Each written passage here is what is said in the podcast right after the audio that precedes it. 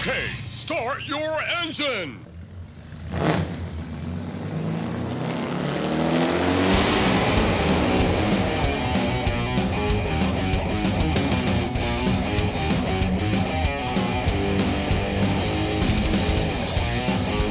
Hello, everyone, and welcome to Righteous Kicks, the podcast where two science fiction writers geek out about men in spandex bodysuits who kick evildoers to death in abandoned quarries until they explode.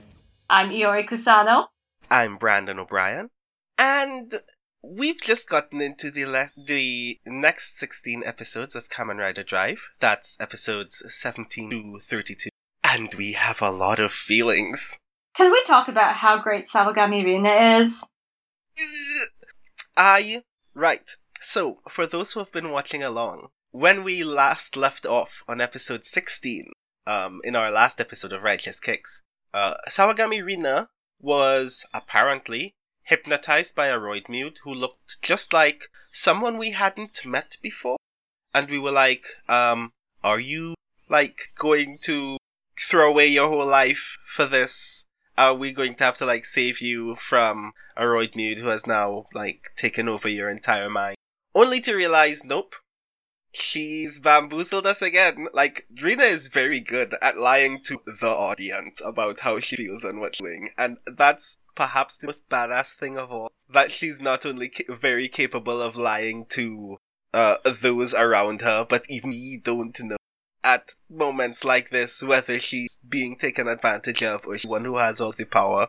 I think that's more a trick of the writing and shot composition than it is of hers, though, because Shinosuke tells us about how, oh yeah, she was passing us clues. It's just like, okay, so you just kept that off screen from us. yeah.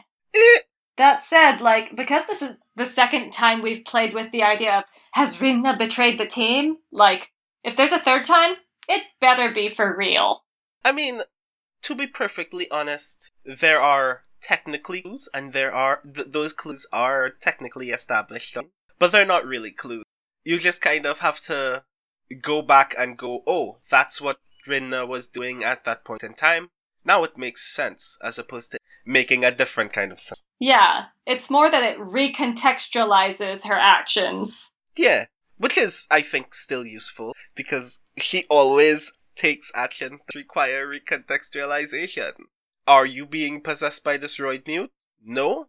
Then why did you just run out of the office without anybody seeing you? Oh, it's because you wanted to save this guy. You wanted to save your long lost love and figure out why the hell he, like, suddenly broke up with you in the middle of the day and blamed it on work. Guy was a dick. I mean, I think it was pretty well implied that they were in college or grad school or something, where everyone breaks up at the drop of a hat anyway? God, Eh. that sounds terrible. That sounds like a life I don't want to live. Grad school's very stressful. Fair. But they seem to have it in hand.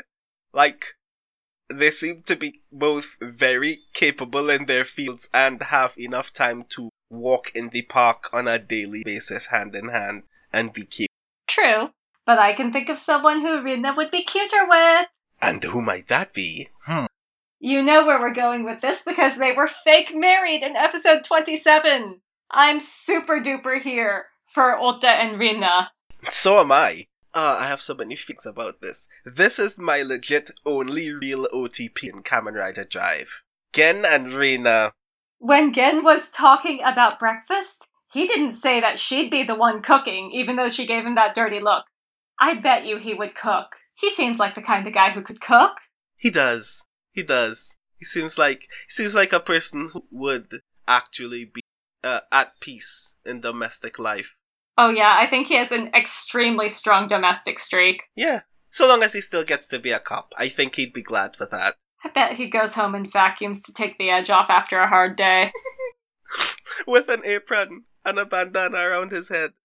I believe it. Yes. But like also, they were undercover in that episode. Yes. I just fake married. They were just pretending to be newlyweds so they could like get into this housing complex and try to figure out why people were passing out and what Roidmude's plan involved dozens of couples getting in heated fights and then just falling asleep in the the street. But they were dedicated to it in a way that was not a joke. Like that was there was a hundred percent something there, and I thought that that was actually kind of cute. Fake married is one of my favorite tropes.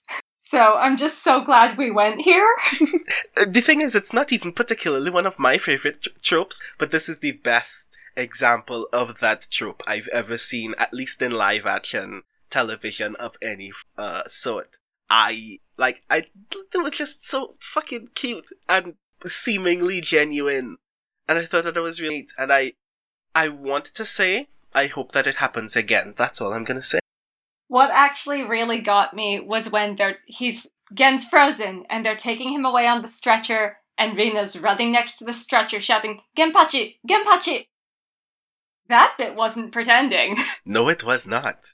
And I mean, part of the reason why I'm also kind of into that, why I ship this so hard, is because back when Rina was potentially hypnotized by a Roidmude, Gen says a thing that is supposed to be actually like callous and considerate at that point. When they're like chaining her up to make sure that she doesn't like give away of her possession.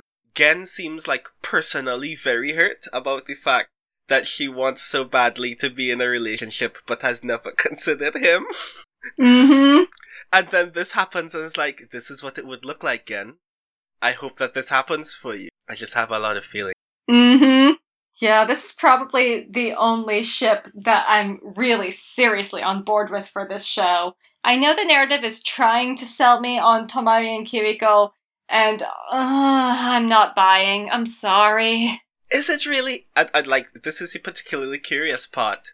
Um, I'm not gonna lie to you and say, like, try to hint at whether that happens or not. It happens. And it's actually kinda dull. I know, I know. But like, the show, to me, doesn't establish that at all. Like, they never feel like anything more than co-workers.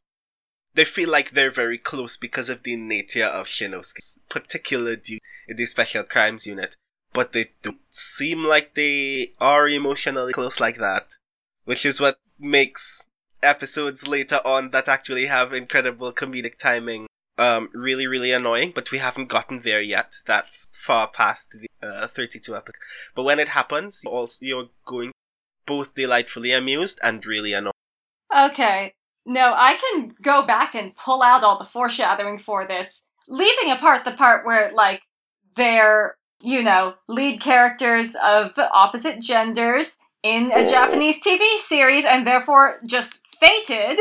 mm, It was basically set in stone from the moment she approaches him on the lawn and drags him away with the handcuffs. But there's that whole bit at Tomari's birthday, way back in episode 11, right when she takes him out for dinner, and then everyone else turns up and is like, What, did you think this was a date? And you can sort of see in his face, yeah, he did actually kind of think this was a date. And I think part of the whole getting Kiriko to smile thing is supposed to be flirty banter, even though it's terrible. exactly it actually comes across as inconsiderate more often than anything else Mm-hmm. But like the o- the other reason why I'm so baffled by the idea that um Shinosuke and Kiriko the ship is because the show is also trying to really force Kiriko and Chase. Like that's what I'm seeing a lot. Like We're skipping early to the Kiriko and related damages column today. oh god, because we have a lot of related Kiriko damages. Oh boy, I have a lot to say about that. But like, so, Chase has still been having mind problems. Medic, when Medic appeared, decided, well, let's just wipe his brain again even more. And Brain, because Brain has jealousy issues, decided he was going to undo some of that, and then Chase now is like having moments about struggling with who am I supposed to protect? Is it news to the humans? That eventually leads to him literally kidnapping Kiriko and then going, What am I doing? This isn't cool. Here, Kiriko's brother, have your sister back, I'm leaving. Mm-hmm. And what the fuck is that? And then, uh, like, why? Why? I'm particularly annoyed by the earlier episodes that we've seen doing so much work to establish that Kiriko is not only attached to Chase because Chase saved her life however many ages, but that there's something more there, that Chase has Mhm. some potential humanity left to redeem, and that she goes out of her way to literally save him from death. Literally bring him back from brink of death. Just to humor that, because I feel like as a result, the thing that the show is attempting to establish for us at that point is A real bad love triangle? right? Like, what if Kiriko fell in love with a robot that tried to kill her? Nah, I'm good. I'm good, thanks. You can keep it. Well, they're definitely playing it with that bit where she smiles at him and Tomari's like, hey, you're smiling. You don't smile at me like that. So they're trying to go there, and I really wish they wouldn't. And the whole thing at this, like, the speed dating party from episode 16, where Mhm. they were like, oh, this Roidmude shows you your perfect man? Why is your perfect man Chase? Like, what? Why? Why? Yeah, like, here's the thing about Chase. I mean, insert that meme about I want to protect it, I want to see it grow up healthy, I want to tell my friends and neighbors about it. Despite the part where, like, I like him and I want good things for him, I, like, actively unenjoy his presence on the show because I don't trust the writers to handle him as anything but conflict fodder. Uh, I will say, at least, that the show has, at this point, treated him better than it did at the first 16 episodes, and that they will treat him even better later on. I would like it if his internal turmoil was expressed in ways that weren't limited to hunching over screaming. So, so would I. I say this as somebody who actually, like, one of the reasons that I like Chase is when he transitions away from, uh, being the roid assassin for hire and into being a Kamen Rider, which is a thing that happens. He gets a belt and becomes Kamen Rider Chaser and his suit looks better, um, in ways, but we'll get to that.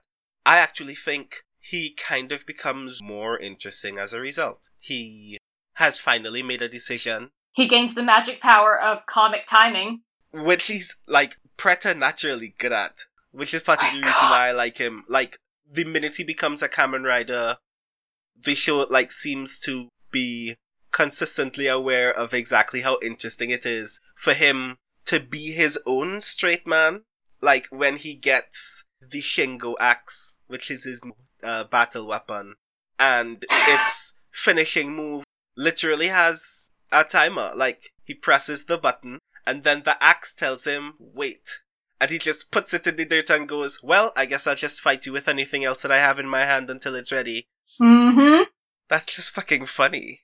That's hilarious. Why would someone build an axe that has to wait? it's an axe! It's hilarious. I love it. I loved him in episode 28 when they make him go into his Roidmude form so he can threaten Nira. just to get Tomari's suspension lifted. Uh huh. It's like the, just the fact that he was so willing. Yes, I'm gonna do the thing. And the whole thing is just so theatrical. Everything about that scene is brilliantly timed. It's so bad and I love it. Like when Nira looks at him and goes, "Save me, please." And the next shot is Shinosuke with uh, a whiteboard in hand saying that he's suspended. And like Mm-hmm. the the fucking Kabuki posing is like, wow, this is really happening. Why would someone in the heat of danger not know that they're being made a fool of? Like, this is hilarious.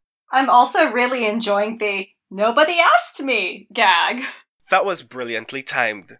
Like, everything about that was astounding. It's good timing, it's a lot of fun, but also at the same time, how has Rina not just picked his brain about everything he knows about heart and medic and brain? That's the first thing you do when someone does a heel face turn. You mine them for data about the enemy they've just deserted. Eh, I guess they're also doing the other thing that you do when someone's made a heel fin, which is, um, Give I'm- them space. yes, we'll help you deal with this in your own time. We're trusting to be able to reach out to, nah, like, Chase is available to tell you literally all the gossip. Like, you should, you all should just, like, have Chase for tea and just ask him shit. Like, I'm sure he'd just tell you everything. But nope, never happens. Regarding having him for tea, this brings me to something I was pondering in an earlier episode. When Kiriko's nursing him back to health, she shows up with like two bouquets of flowers. No melon? No drinks? Nope. No takeaway sushi? Like, Nope. you would think this poor, broken, convalescing boy might need something to eat? And then I was like, wait, does Chase eat? Is he so robot that he does not eat? And I've been thinking about that because we've seen Heart eat. We've seen Brain eat. We've never seen Chase eat. But we also don't know if Roidmudes eat for fun or because they're actually to be nourished by food. I don't think they need to be nourished by food, but I think that they, I think that the other Roidmudes for fun, and I think Chase is like over it.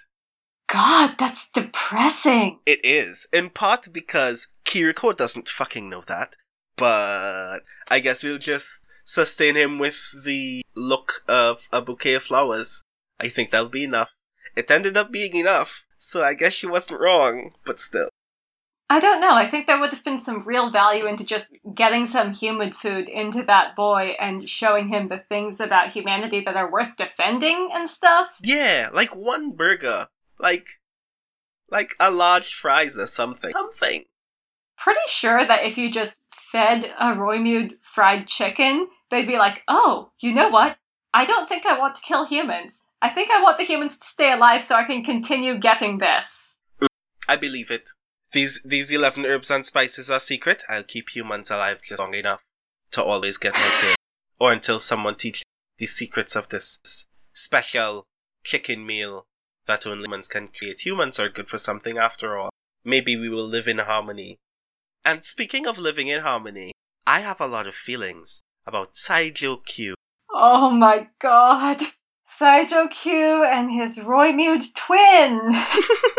so for those who have been watching along, uh, Q, who is like the computer whiz of the Special Crimes Unit, um, is discovered in episode 20 to have had a Roidmude living in his home for several days. In fact, the show has literally been establishing for us the whole time that he's been literally tra- trading places in the office with a Roidmude who has cloned him since episode 13. At least on two occasions, a Roidmude is in the office. In fairness, we've been pretty preoccupied with other plot developments, so I think the team gets a pass on not noticing Q like parent trapping himself around. Because at every point, something even more hilarious is happening in the office at the exact same time. But like, still, he's in the office. He's being given access to like very important information just like because. But like, I also just really like this episode because it's just really cute when we learn, oh, you're just an anime nerd like like that's that's the thing that we know about you. Was actually kind of heartwarming. I'm a real sucker for supernatural, like, roommate stories to the point that I quit right I quit watching Fate Zero after Rider died because the only thing I cared about was the relationship between Waver Velvet and Rider as weird, wacky roommates introducing Alexander the Great to the delights of like convenience store food and modern video games. So I was really, really here for this friendship, and I just want the spin off episode that's Q taking the Roidmude shopping. Right? Especially because the setup is also just that Q is such a very like intense otaku that on the day that a Roidmude tries to kill him, he gets that Roidmude into a cartoon. Um I just thought that that was really not even necessarily really funny, but actually just really sweet. Uh because like this is the thing that Q cares about the most and now this is the thing that they bond over with like dangerous intensity still um was like cool and pleasant and i like i i want that spin-off episode as well but i want it to be just about how intense their fandom is for this uh Murma Mansion anime and like how how serious their feelings about whether she subbed or dubbed actually is. Because like that's the whole thing. Like this is literally how we find out that Kyu has a Roidmude living because a Roidmude tries to uh have an argument with a voice actress over whether she should be in the Murma Mansion movie. And then he goes home to meet Q at his apartment and is like, Really? All of this for a cartoon, bro? So this was also the first episode where we saw Medic transform into like her full Roidmude self. I just gotta be like, okay, I'm sorry. Why does she have to have monster tits? I'm so sorry. It's just I didn't think Roidmudes need to have sexual dimorphism in their monster forms. Why does she have breasts? Um, to remind you, I guess. I feel like this isn't even the worst. I'm pretty sure that I would have remembered. Yes, I am watching Medic right now. even if they had not given her the, her monster form tits because she still has the same voice. I don't know, like I mean, I agree with you, but like you know that you know that they were never going to give up on the idea of making sure that the female monster has Of course. Of course, she also has a monster corset. and I'm also just like, okay, guys, I know you're trying. You don't get to count the monster form as the fourth recurring female character. We still only have three female regulars on this show. God, it's such a sausage fest in here. I mean, if it still makes it any better, all of the women are actively in. Well, Medic is interesting because she's terrible. Oh, yeah, Medic's fun because she's vicious. Yeah, she's cruel as fuck. And it's it's partly fun because like her whole deal is she is part of some weird emotional affection triangle herself, heart and brain. And brain is just bad. She set his emotional support handkerchief on fire. His Burberry handkerchief. Yeah, like just oh, we're having a disagreement right now about whether we should deal with our present Kamen Rider situation in one way or another way.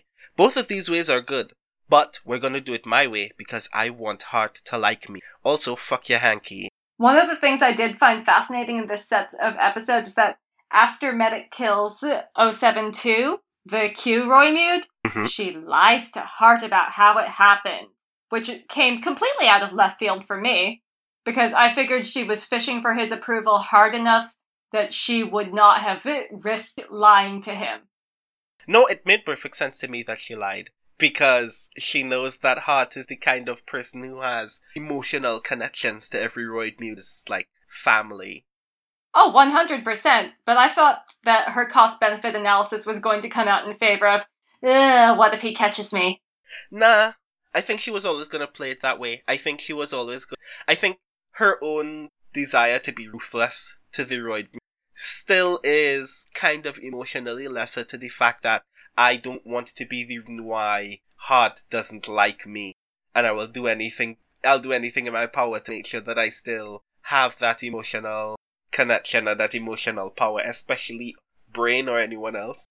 I fully expect her to do other ruthless things this season and also not be honest about it and I want that to give brain ideas, but also I just think that this entire triangle, this this triangle is strange. It's not. I, I like it because a lot of it isn't that like brain wants to be in a romantic relationship with Heart or something like that, but just that all of them want approval from Heart, and Heart is like, I love you all equally, and I don't notice that any of these things are happening. Yeah, I definitely have some sympathy for how Brain seems to feel pushed out of their weird little family.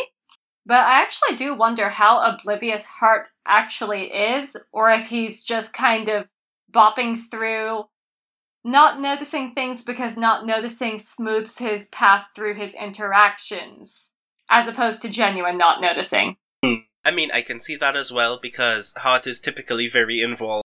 Like, he knows a lot of what's happening around us. So it could also very well be I just don't want to fight with you. You're all my friends. Let's just let bygones be bygones. She killed a Roidmude for fun. That's fine. I love her just. Which is weird, but sounds like heart to me. I feel like this is a potentially valuable part to talk about Go and all of Go. Go is having an awful lot of feelings. Go has been apparently through a lot. Let's let's try to be aware of all of the things that Go has been up to this point. He's gotten here from America. I still haven't been proved wrong about him having a terminal illness of some sort. Just putting that out there. I mean, I feel like this is particularly late in the season for us to not know whether he's terminal. But to be fair, you are correct. You have not been proven wrong. Just, you know, we see a whole lot of space where he, like, during and after fights when he's talking about how he doesn't have much time, blah, blah, blah, and he just seems so physically wrecked. Then I'm just like, okay, okay, when are you going to tell me about his diagnosis? Come on. I've watched enough dramas. I know what it means when a guy's gritting his teeth like that. That means that guy is dying of something. I mean, technically he's dying of something. Technically, we all are, but. But like, I think we already know exactly what goes because he tells us in no uncertain terms around episode 28, which is the whole intense dramatic reason why he uh, cannot trust Mudes and think that Mudes can ever be good or is because the person who created them is his father. dun dun dun! I wasn't gonna do it, but thank you. So yeah, like that's his whole deal. He has this heavy hang up about the fact that the worst creatures in the universe, like this um interdimensional terrorist organism, was made by his father for fun. And like he feels like it's his ultimate to solve that entire problem all by himself. And Kiriko can never know, which just is not a solid strategy for handling this, but okay. You know, you're young and hot headed, and I see why you think this is a viable plan. But like it isn't. Kiriko's the cop here. You're literally just a photographer. Okay, but Go also has sh- demonstrated in this show that he doesn't even have the good sense to put his phone in manner mode when he's at the gym. So I'm not actually sure that I trust him for higher level planning. I find it so interesting that this is a thing for you. Like that's the one hang up. It's inconsiderate! It's deeply inconsiderate. I mean, this is true, but like it's go. Yeah, he is. He's so much fun. I mean, he is, but like, I also want to say he gets. I mean, he's fun to watch, but in a less fun way than he was before, because now his entire thing is. Very self destructive. Yeah, like, he has even more hang ups about Chase, because why is Chase actually figuring himself out? Because then that means other people will like him, and then people like him. And he goes, Oh, really? Y'all are gonna take the Roidmude side? Then I'm gonna take the Roidmude side, and he literally changes teams. So I have to say that, like, I thought th- that Tomari being suspended from the Force and not allowed to transform was going to give me the episode where Chase and Mach are basically handcuffed together, metaphorically, and have to learn to work together. And that this is what the paired bikes were setting us up for. I'm still a little disappointed that I haven't gotten this yet. I mean, it's happening. I want the forced team up. I mean, the fact that their bikes turn into a tank establishes that at some point they're gonna do. Mm-hmm. Chekhov's paired bikes. It is still kind of surprising that it hasn't happened yet, but um, when it does happen, it's because of a lot of things. A lot of things. Look, a lot of things happened in this set of 16 episodes. I'm not sure how much more plot we can cram into the last 16 here. You would be surprised. We're gonna go. We're gonna go very, very intense from this point onward, and we'll get to why. Of um, because we've gone so long. We've spent almost like twenty something episodes watching Tomari Shinosuke uh, be a badass uh, in some way or form, whatever people define badass to be. And we've never learned anything about his family life up to this. He's just like this solitary, dirty Harry Kamen Rider. And then we learn all of a sudden that his father was also a police officer, because of course. Of course. I mean, like, why not? Why would he not be a officer? Like, of course he was. I feel like I expected him to be a police officer. I expected him to die differently, though. I thought it was going to be like some super tragic in uniform death, instead of, it was my day off and I was at the bank. Ah, that's the interesting thing. That bank story about when he takes a shot to the shoulder during a heist uh, to save a little girl, he didn't die there. That's the whole thing. Everybody keeps going, how did he die? Mm-hmm.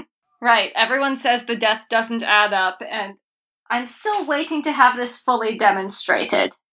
Yes, it hasn't yet. But like, it's all, part of the reason why I'm so intrigued by this story is the fact that not only does his father not come up until this late, but the idea that his father's death is under mysterious circumstances sounds like the kind of deal that the cop son of a cop father would really attached to. And like he hears it like it's news. Like it comes up to him like it's never come up to him before. Like he like how would it not have?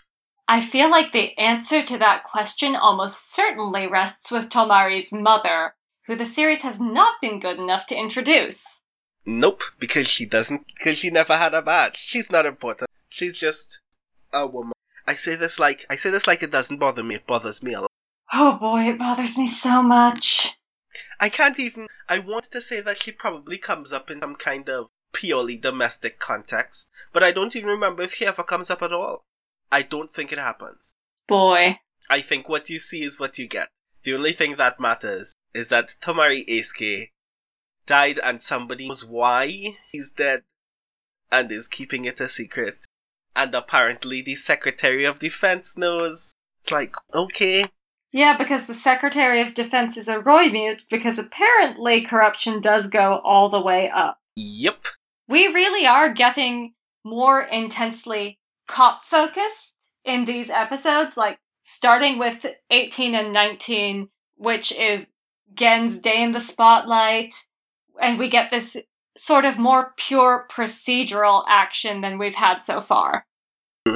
This is, for those listening, um, legit the most police procedural episode arc of Kamen Rider Drive you may ever see. And that's saying a lot because Drive is very, very police drama. But like, this is the episode where Gen literally stakes his own badge on solving the case that got away from him and his mentor. Like, it's very emotionally intense. It's very full of man pain. I mean, the good kind of man pain where people are actually responsible. It's so early 90s cop movie. Yeah, it's like, it's very good. Like, these are legit perhaps the episodes that um, I would probably use to get somebody who has never seen any tokusatsu to start. Like, the reason the reason why I picked this is because it's so who already have experience with a certain kind of drama to just jump in. If they were having difficulty jumping into episode one, I tell them jump in from episode. Like just see this and tell me if this is the kind of character you're into, and then you can enjoy the slow burn of discovering whether Shinose is actually a detective. But like deal with Gen right now. Experience the fact that Gen is I mean, kind of bumbling in his way, but also very intensely into his job, into the idea that uh, a cop's honor is ensuring that people who have suffered can be righted by justice. Like, so good! And the fact that, because we're also at the, this point where Roidmudes rely on their, like, engagement with human emotion in order to continue evolving, the fact that we learn that Gen's retired mentor Tachibana literally used the Roidmude's powers to lure the real killer out. And then he has to be confronted by Gen, who's like, frustrated and almost to the point of tears asking him, Why are you doing this? Don't you know that this is the wrong way to get justice? It's like, so good! So many feelings! That said, the whole Judge Time revenge website thing was ripped straight from Hell Girl. Oh yeah, oh yeah, definitely. Hell Girl predates this by a, a couple years well, if I recall. Oh, like seven years, I think. About, I believe it. But like, it's just also a very good gimmick. I'm pretty sure this is a gimmick that other Kamen Rider series has used as well, in some way or form. But like, it's just, I feel like part of it is because that idea is also very interesting. The idea that when the forces that are supposed to ensure that people do not suffer aren't working, you can just go to the internet and ask somebody to uh, punish evildoers for you. It, I mean, it's a very alluring idea. I'm not lying to say I'd love very much to be able to the internet and click clack and know that people who have gotten away from justice could just suffer. But like the fact that it's in this series as well, the fact that two police officers can look at each other and say, this is wrong and I'm going to do something about it. Even though I know all of people actually also deserve to suffer. It's kind of neat. The music cues in this episode were amazing. Mm. I mean, it's also because the emotional circumstances are so much more um, heightened dramatically as a result. Like, a lot of those, a lot of those moments don't necessarily change in any other episode, but because we're invested in this because it feels like vintage 90s cop drama. It feels a little bit stronger. If I if I recall correctly, this is this is the episode arc where Gen also has his own personal kind of emotional conversation moment with a shift car.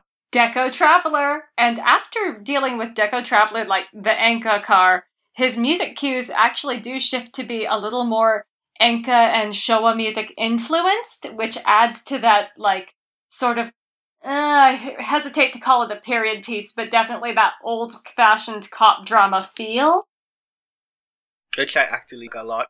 Like I liked that scene. That scene was I, I got I get the feeling like it was purposely supposed to actually be funny, but it was reaching to me Mhm. in the same way that the Shinosuke holding a an umbrella over a shift car in the rain was because immediately afterwards Deco Traveler goes back to Krim and is like fired up and ready to go searching in the grass for this button that's going to exonerate the boy that died this time. It's like, really? Because he had a conversation with Gen? I love it. I love it a lot. More of these, more touching toy cars. That's all I want in life. I want a toy car to touch me that dramatically. I want that's no. The, the show has moved me. I want a Matchbox car to change my life tomorrow. I want to be redeemed by a Hot Wheel. Cause like these men are having some like touching experiences in their lives because they're talking to toy cars. I want to know that feeling. Please change my life. I'm waiting. Please roll into my life and redeem.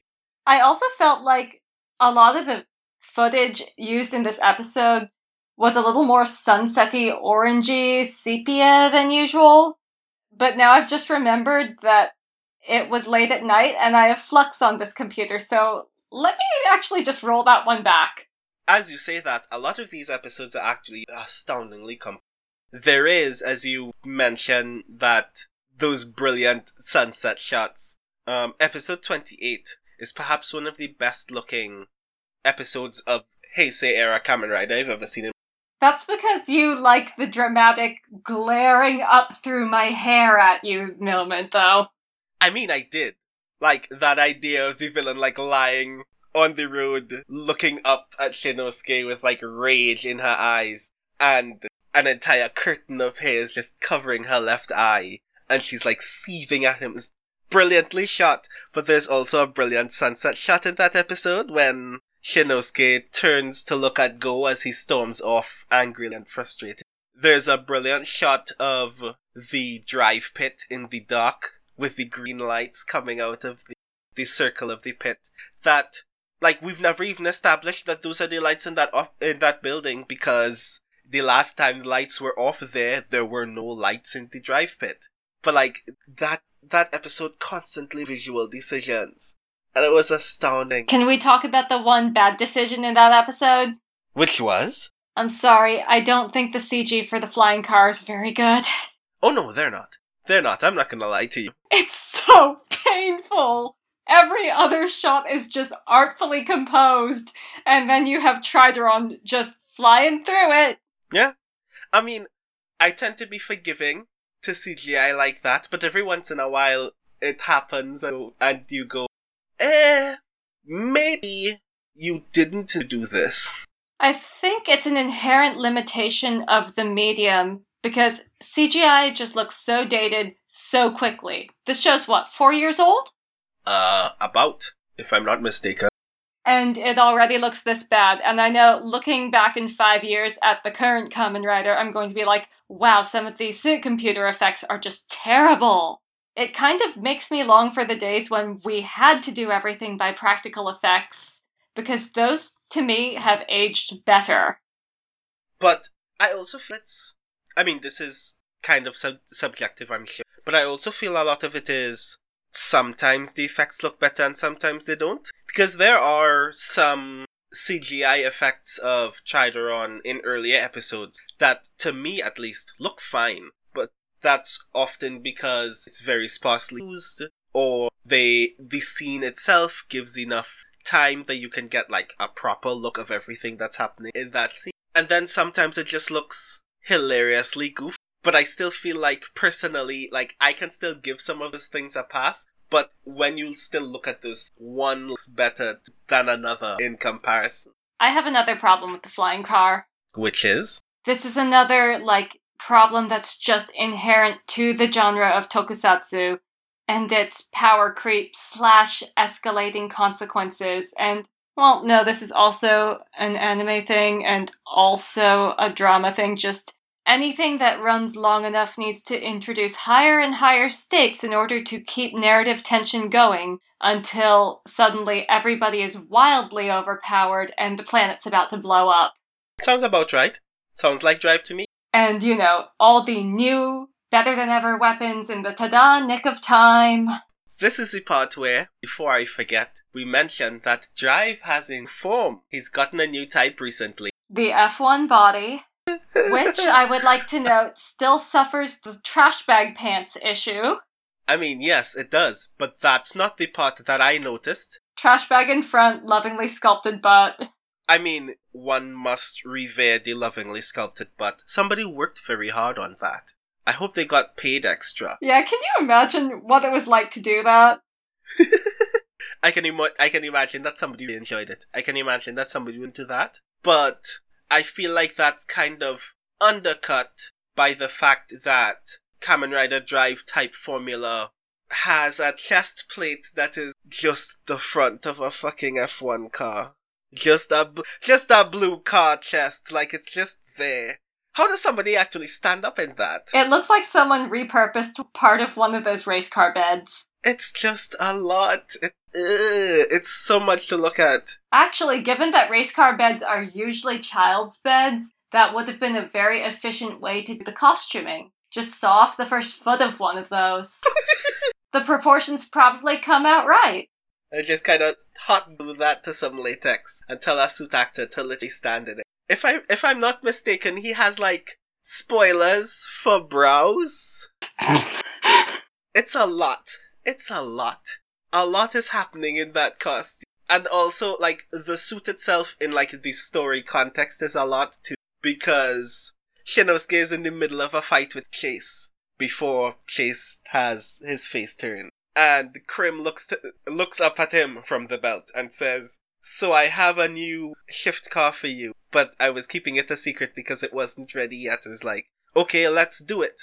And he transforms only to learn that type formula is moving at top speed all the time. Just standing still gives you a whiplash. Like the very next episode, Shinosuke is in a neck break. That's a lot, you guys. Maybe don't kill the man.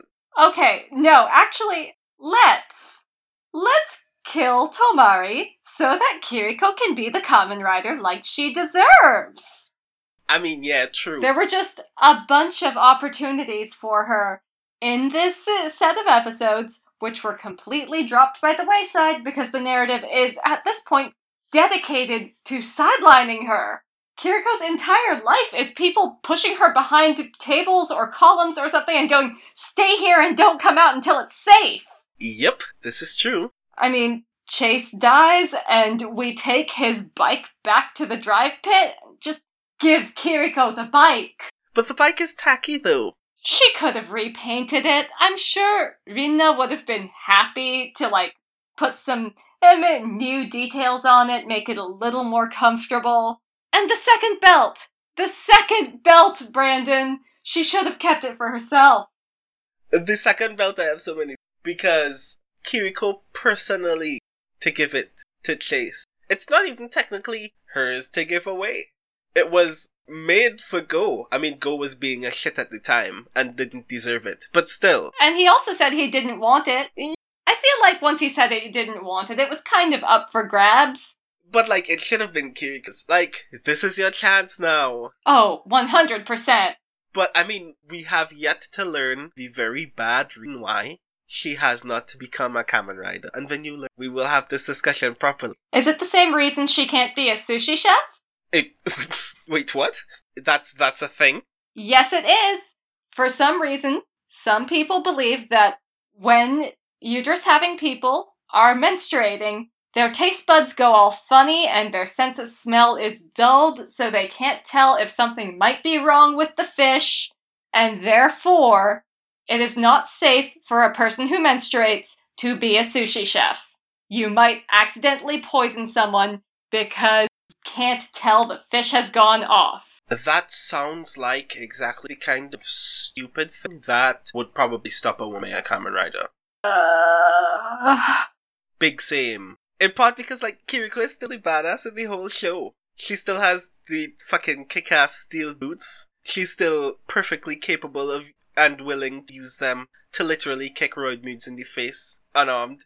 She decides to bring Chase back to life for no other reason than because he might, which is the kind of moral, uh, understanding that we would like to have in our Kamen Rider. He's on a regular. She is a smart, brave person with a well honed sense of compassion, and she is constantly sidelined by the narrative. Flames on the side of my face!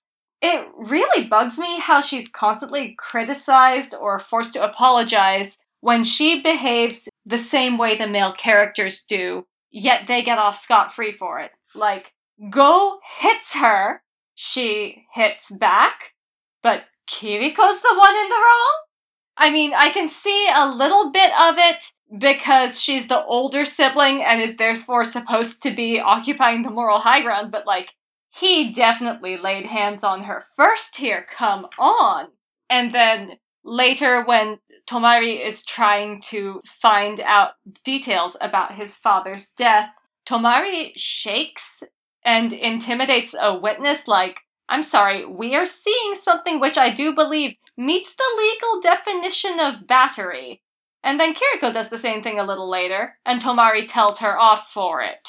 I mean, I want to say the dramatic justification of Tomari's behavior is Tomari is the only person who's supposed to be intense about his father, but also, you are not wrong.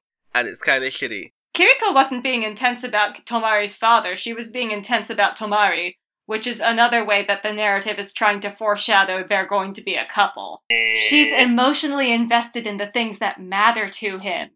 But like, this is the point in time where he's where he's like constantly like, "This is my business. I need to get these answers. Don't do this for me." Like, He's such a mess right now, but in general, I would like it very much if all the cops in this show could just be a little bit less handy with witnesses and civilians. Like, ooh, a lot of this is falling into a legal gray area where it's not exactly what I could call police brutality, but it's certainly a level of police handsiness that we should not be rising to. Oh my god. police handsiness. I feel like this is a good place to just mildly mention that five shooter handguns are still shooting six and seven bullets. I've given up on that point.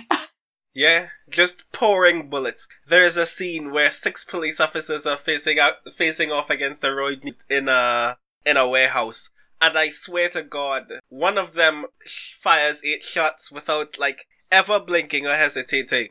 I just want this show to show me one person reloading. I just need to see one person reload once, and I would be willing to forgive so much about how they deal with guns.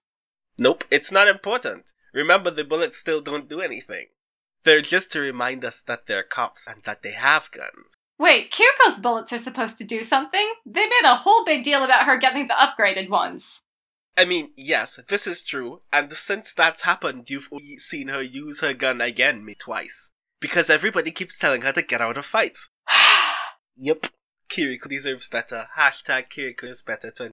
And the, the show didn't even come out in 2019 and Kiriko still deserves better. That's how important this I know that the show wanted me to feel something at the end of episode 20, at the end of episode 32, when they show Tomari lying on the ground, supposedly dead. Like, I know that was supposed to be an emotional moment for me, but the emotion I felt was, hey, maybe now Kiriko could be the Kamen Rider. And then the uh, coming up next segment of the episode for uh, episode 33 is like, nah, Kiriko is gonna have a lot of feeling, which is fine. Can she have feelings while she transforms? Just a little. I also feel like it wasn't an effective cliffhanger just because Tomari has plot armor. I know he's not going to die. Well, I mean, he's dead. Well, I mean, he's dead. He's dead. He's dead. Yeah, but he's gonna Harry Potter himself back to life. Some pure Of force course. of love is going to bring him back. Iori, you don't want, do not want to discover exactly he comes back. Oh I think it- boy. I think it's really funny. I, I, th- I, in fact, I don't even think that it's funny. I actually think that it is very mean the way that it happened. But I also expect it to be very frustrating.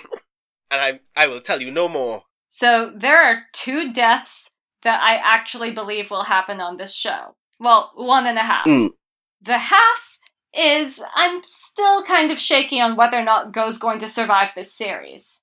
The death I am counting on is that I am completely expecting the Tomari Kiriko Chase pseudo love triangle to be resolved by Chase realizing Kiriko could never ever be happy with his weird roboty self and sacrificing himself to save Tomari. Um, I'm not going to answer any of your predictions. Yeah, you don't need to comment, I'm just being genre savvy. Mm-hmm. I am going to say, you do know Chase well, but you don't know who Chase cares up well.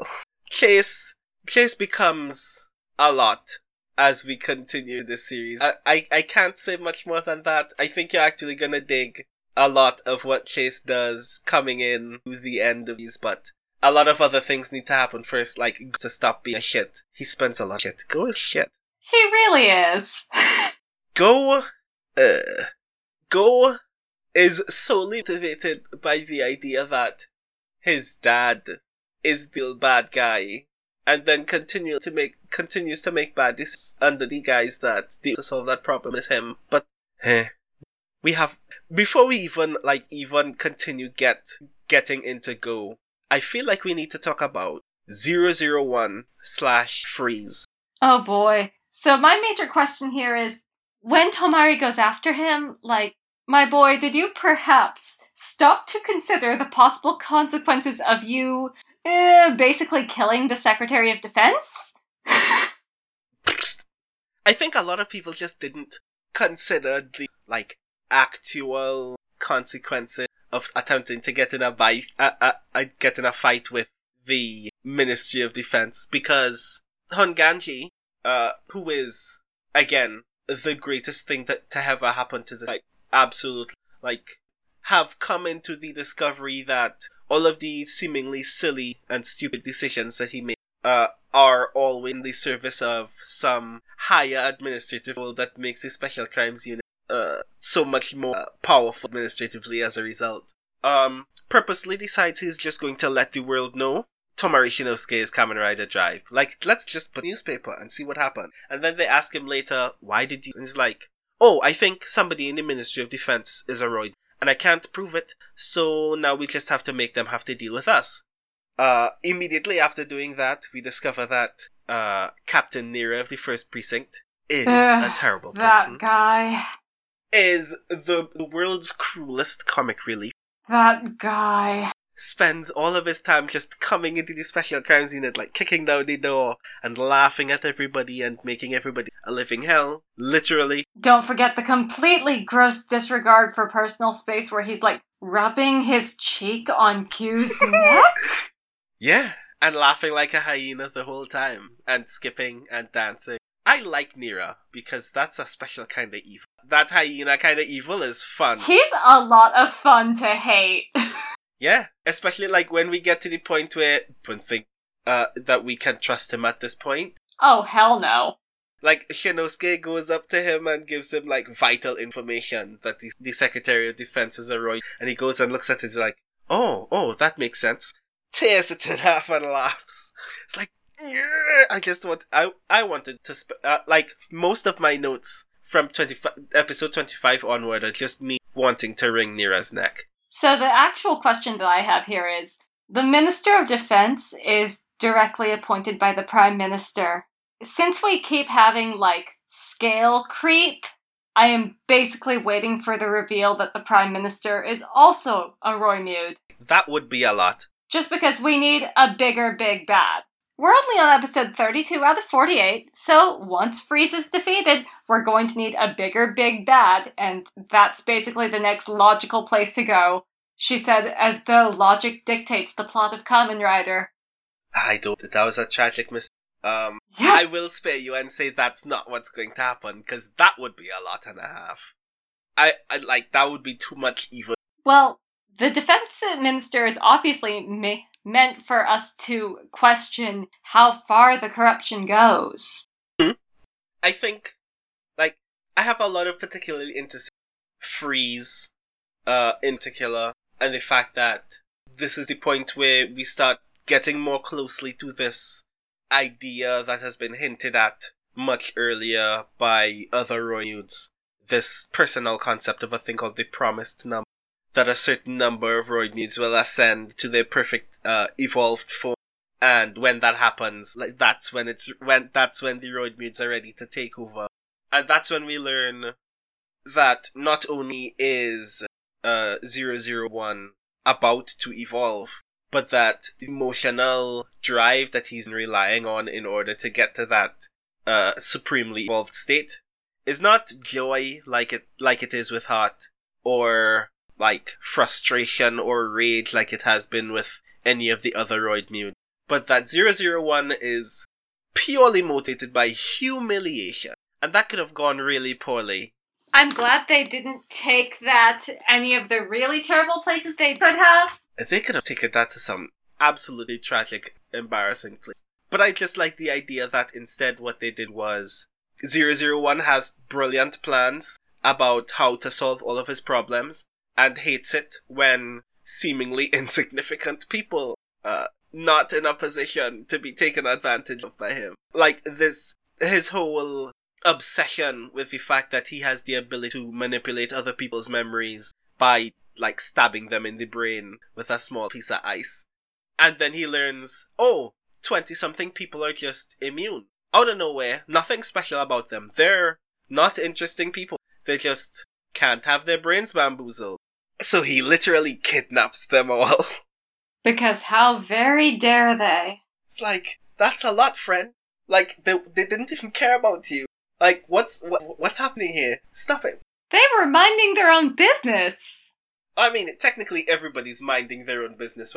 Freeze Yeah. literally wiped his entire office's brain several times over just because the police confronted him in his office. It's like, okay, that's not gonna do anything permanently to all of your staff. Cool.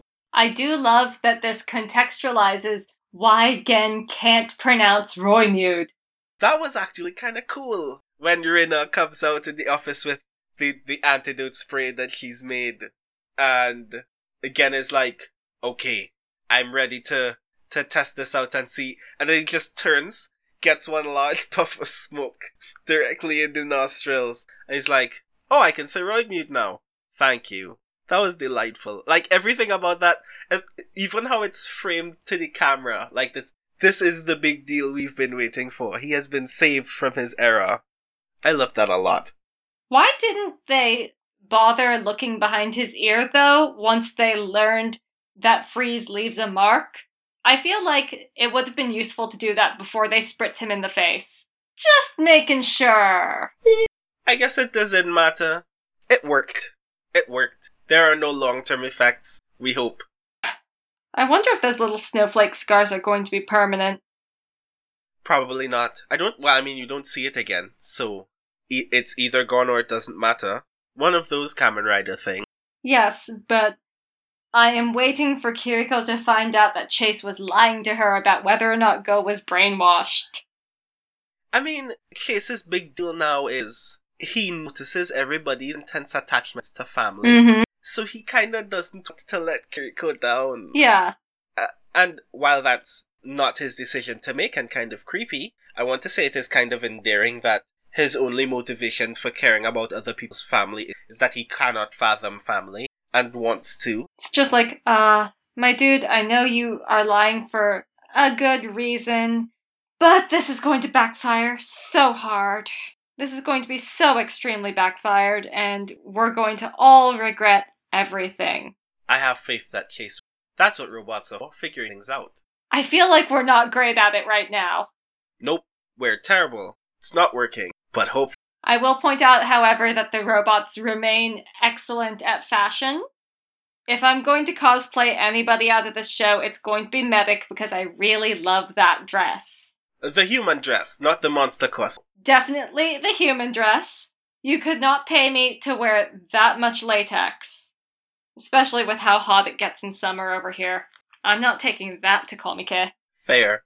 That said, I have discovered that I have a fashion pet peeve on this show, and it's that when Tomari puts the belt on, the belt pins his necktie to him. I mean, the tie is actually kinda long. Oh, it's very too long for him. I don't think anybody's is actually there are there are scenes and episodes where the tie is past the belt and it's like, eh, nah, that's kinda uncool. That happens by default to a lot of people over here. It's the nature of neckties somehow. This is actually a problem that I have constantly. Unless I make the skinny end of the tie really long, like about equal length to the fat end of the tie, that tie is going past my A belt. Welcome to the wonderful world of being under about uh, five foot seven. I think is probably the threshold I'd have to be for a tie to fit me properly. I want to say just another that problem. I have a lot of tie, and I only know how to tie a tie two ways. I can't even remember. I haven't worn a tie since high school. I have a I have a lot of tie thought, which is weird. I guess we should also mention a lot of pants. Oh, the pants on this show. Sometimes the pants on this show just make me want to curl up in a corner and cry for a while. Um, that's an intense experience. Just why do you make things out of this material? Why do you have sculpted ass plates? Do the ass plates actually provide any kind of shock absorption when you land on them? I want to say they probably do. Because they look fairly rigid. They look rigid enough that I am genuinely concerned that an ass plate will shatter and impale one of our Kamen Riders. That that sounds like a terrible thing to happen to a suit actor. I feel like that's not the case. Um, I feel like all of the productive answers are uh, because shiny fabric is shiny, and because we want you to see the ass. Both of which is fine by me. Chase's pants are tight in both front and back, which was interesting. This is true. Also planning. I mean, a lot of Chase's new suit is actually really like he goes from Oh, I was talking about like the normal human clothes pants, not even the suit. I mean, that too. Like, Chase is a lot and a half. Still. You'd expect that when he has his face turned, some element of his style would change. No, all he knows purple chain. Cowl neck biker jacket. It's so it's so beautiful. It's so hot topic and I love it. Yep. Go's Dead Heat suit also has some interesting stuff going on with the butt sculpting. There are plates, but the plates are cut in a way where there's like, God, I don't want to say a cleavage window, especially since it's covered with spandex, but it's kind of a cleavage window. It's just a very badly shaped idea. And I'm not sure what the costume department was thinking, or if it was one of those let's see what we can get away with kind of deals. I feel like that was probably an accident. I feel like that was a kind of measurement issue, but that's just me. I actually think that's perhaps of the two versions of Dead Heat, it's the worst, and it's also the worst. It's also just like Stan Go Mach suit. I liked the original Mach suit. I liked his dumb scarf so much. Yeah, but I guess we needed to give him a power up, and it's the only one he gets. I think. Does he get another one? He might get one later, but It'd be kind of a bummer if this is his only one. I mean, I kind of like the whole "I'm strong as I am" setup. Is actually kind of delightful. Oh, that was just like straight up adorable. I would like something along the lines of I'm strong as I am, but I could also look a lot more styling. That would also be nice, undeniably. Q's a geek. I bet Q can sew, and now that Q knows the secret, I see no reason not to let Q help with the costumes. Fair. I think we appreciate that. I think we need to talk about the propaganda happening here. Oh, I have a lot of particular propaganda. Primarily, as we have previously stated, there's just a lot of administrative weirdness taking place all over police here, Oh my god. to the point where I wasn't sure if the show was attempting to say that you should trust the police because there are police officers who are willing to do whatever is necessary to make sure that justice is served, or that you shouldn't trust the police because the police broken at every possible level, and that the good guys don't know that they're being taken advantage of by the bad guys and therefore also cannot be trusted. And I want to say that I think that the fact that the Secretary of Defense ends up being a villain leans towards the latter. So, I think what's going on here is that we needed narratively a way to demonstrate that Tomari's moral compass is unyielding in the face of authority. So, basically, in order to drive home his rightness, okay, what are the two thing, things that cops fight against traditionally in this kind of police drama genre? Bureaucratic restriction and criminals. So, Okay.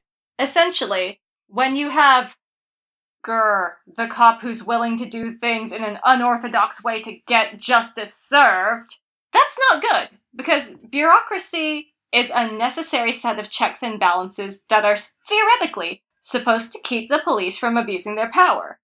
So, if you narratively want to show a cop flouting those restrictions, you need to manufacture reasons why the bureaucracy is corrupt or broken to justify this kind of protagonist centered morality.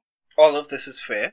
I guess the difficulty I'm having as a result is that setup also informed us that other good guys whose protagonist centered morality we have trusted in individual arcs before, like again, were literally entirely mentally taken advantage advantage of by bureaucracy to the point where they were not even aware of the fact that they had given privileged information directly to the Secretary of Defense and had their minds entirely wiped. And while I know that we're supposed to trust Shinosuke as a result, I feel like that larger image is still one of um there are good guys who behave like good guys who will never know that the system has already uh, gotten its claws into them in ways that manipulate their ability to actually do good Mm-hmm. which I think is complex and interesting. Uh, at, not only in this context, but in that like wider uh, context of what kind of message are we sending to audiences about? Uh, because ultimately, it says then that there is a kind of police officer that you can trust, and this is what it looks like, and kind of trusting an audience to look for it in the wild, which I think even more dangerous. Yeah, that is straight terrifying. Yep, I'm worried. I'm afraid for you. Basically, I think the portrayal of the police here is more focused on justifying Tomari's actions than it is at this point presenting a coherent image of the police as doing good. But certainly the narrative highlights individual police as doing good and heavily romanticizes the idea that there's this spirit of justice which animates a police officer's actions. We see it in those Gen centric episodes when he talks about his dekadamashi, his detective soul. and also when he has the moment of arresting the killer and going to arrest his own mentor because it's about due process and this idealization of the system has to be right and we are relying on the system to serve justice. When, in fact, now the system's broken as hell. But narratively, we refuse to recognize that unless it directly serves to make Tomari right about something. So, it's going to be okay when Tomari eventually does wind up fighting the Minister of Defense again and probably killing him because Tomari was right that he was evil. But like, there's no like ideal way that that ends. Either you kill the Secretary of Defense, a thing that I imagine the Ministry of Defense needs to operate, or you arrest him and he just like does a thing. I mean, we know that he's gonna get murdered. Um, and we know that it's supposed morally right given the circumstances. But when a system is broken, you don't just force the system. Like, you need to have an answer. Unless you're the protagonist. Yeah, I mean, it's Kamen Rider. Kamen Rider doesn't need to answer life's questions, but at least assume to answer life's questions the characters who will. I can't even remember what happens at this point, but I know that it's not actually systemically satisfying. But I guess we have to get to that point. I mean, we need to wake Shinosuke from the dead. Or we could not. We could not and let Kiriko be the Kamen Rider. I'm just saying. I agree with but we all what's gonna happen. Uh, and I can't wait for us to actually have a conversation like when it does happen, which will happen in our next upcoming series of episodes. Where we load up number 33 through 48, the final third of the series. Yep, where we answer even more interesting and not so interesting questions at high speed, like how does Shinosuke come back from the dead? How did his father die? Will we ever discover exactly why Tenjuro Banno did any of the things that he did? Will Go stop being a shit? Will we just give Kiriko a belt? All these questions and more. Is Chase going to kiss anyone? Ever? Maybe I don't need to know the answer to that one. I'm fine. Ruin all of my personal images and myself. Clears throat. So, that will be our next uh, episode, digging into the, the final third of Kamen Rider Drive, where things get even more intense quickly. Um, but also, interestingly, very, very hilarious at some very pointing are really cool, but we will get to that when we. In the meantime, we'd like to thank Skiffy and Fanty for hosting us on their network. And we'd definitely like to thank Cannibal Saracenian for beautiful, which I still love and adore every time I see it. And you can literally uh, check him on Instagram or Twitter and literally get a commission for anything that you want, Kamen Rider real or not. And in the meantime, I'm Brandon. I'm Iori. And please remember to be, be transformed, transformed, and, and stay stay righteous. righteous.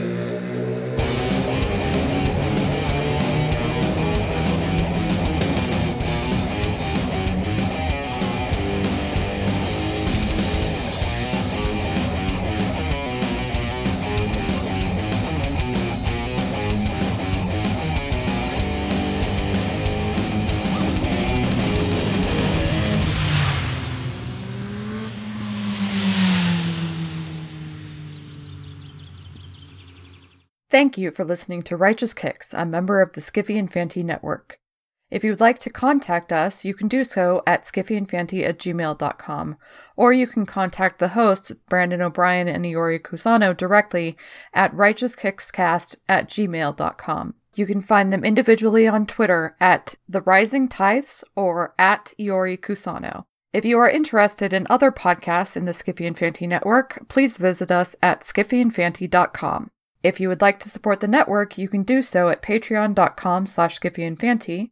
Keep up to date with all of the things at the Skiffy and Fanty network by going to skiffyandfanty.com slash newsletter. Music for this podcast comes from Extake Rooks, Shinigami. You can find more about them at freemusicarchive.org.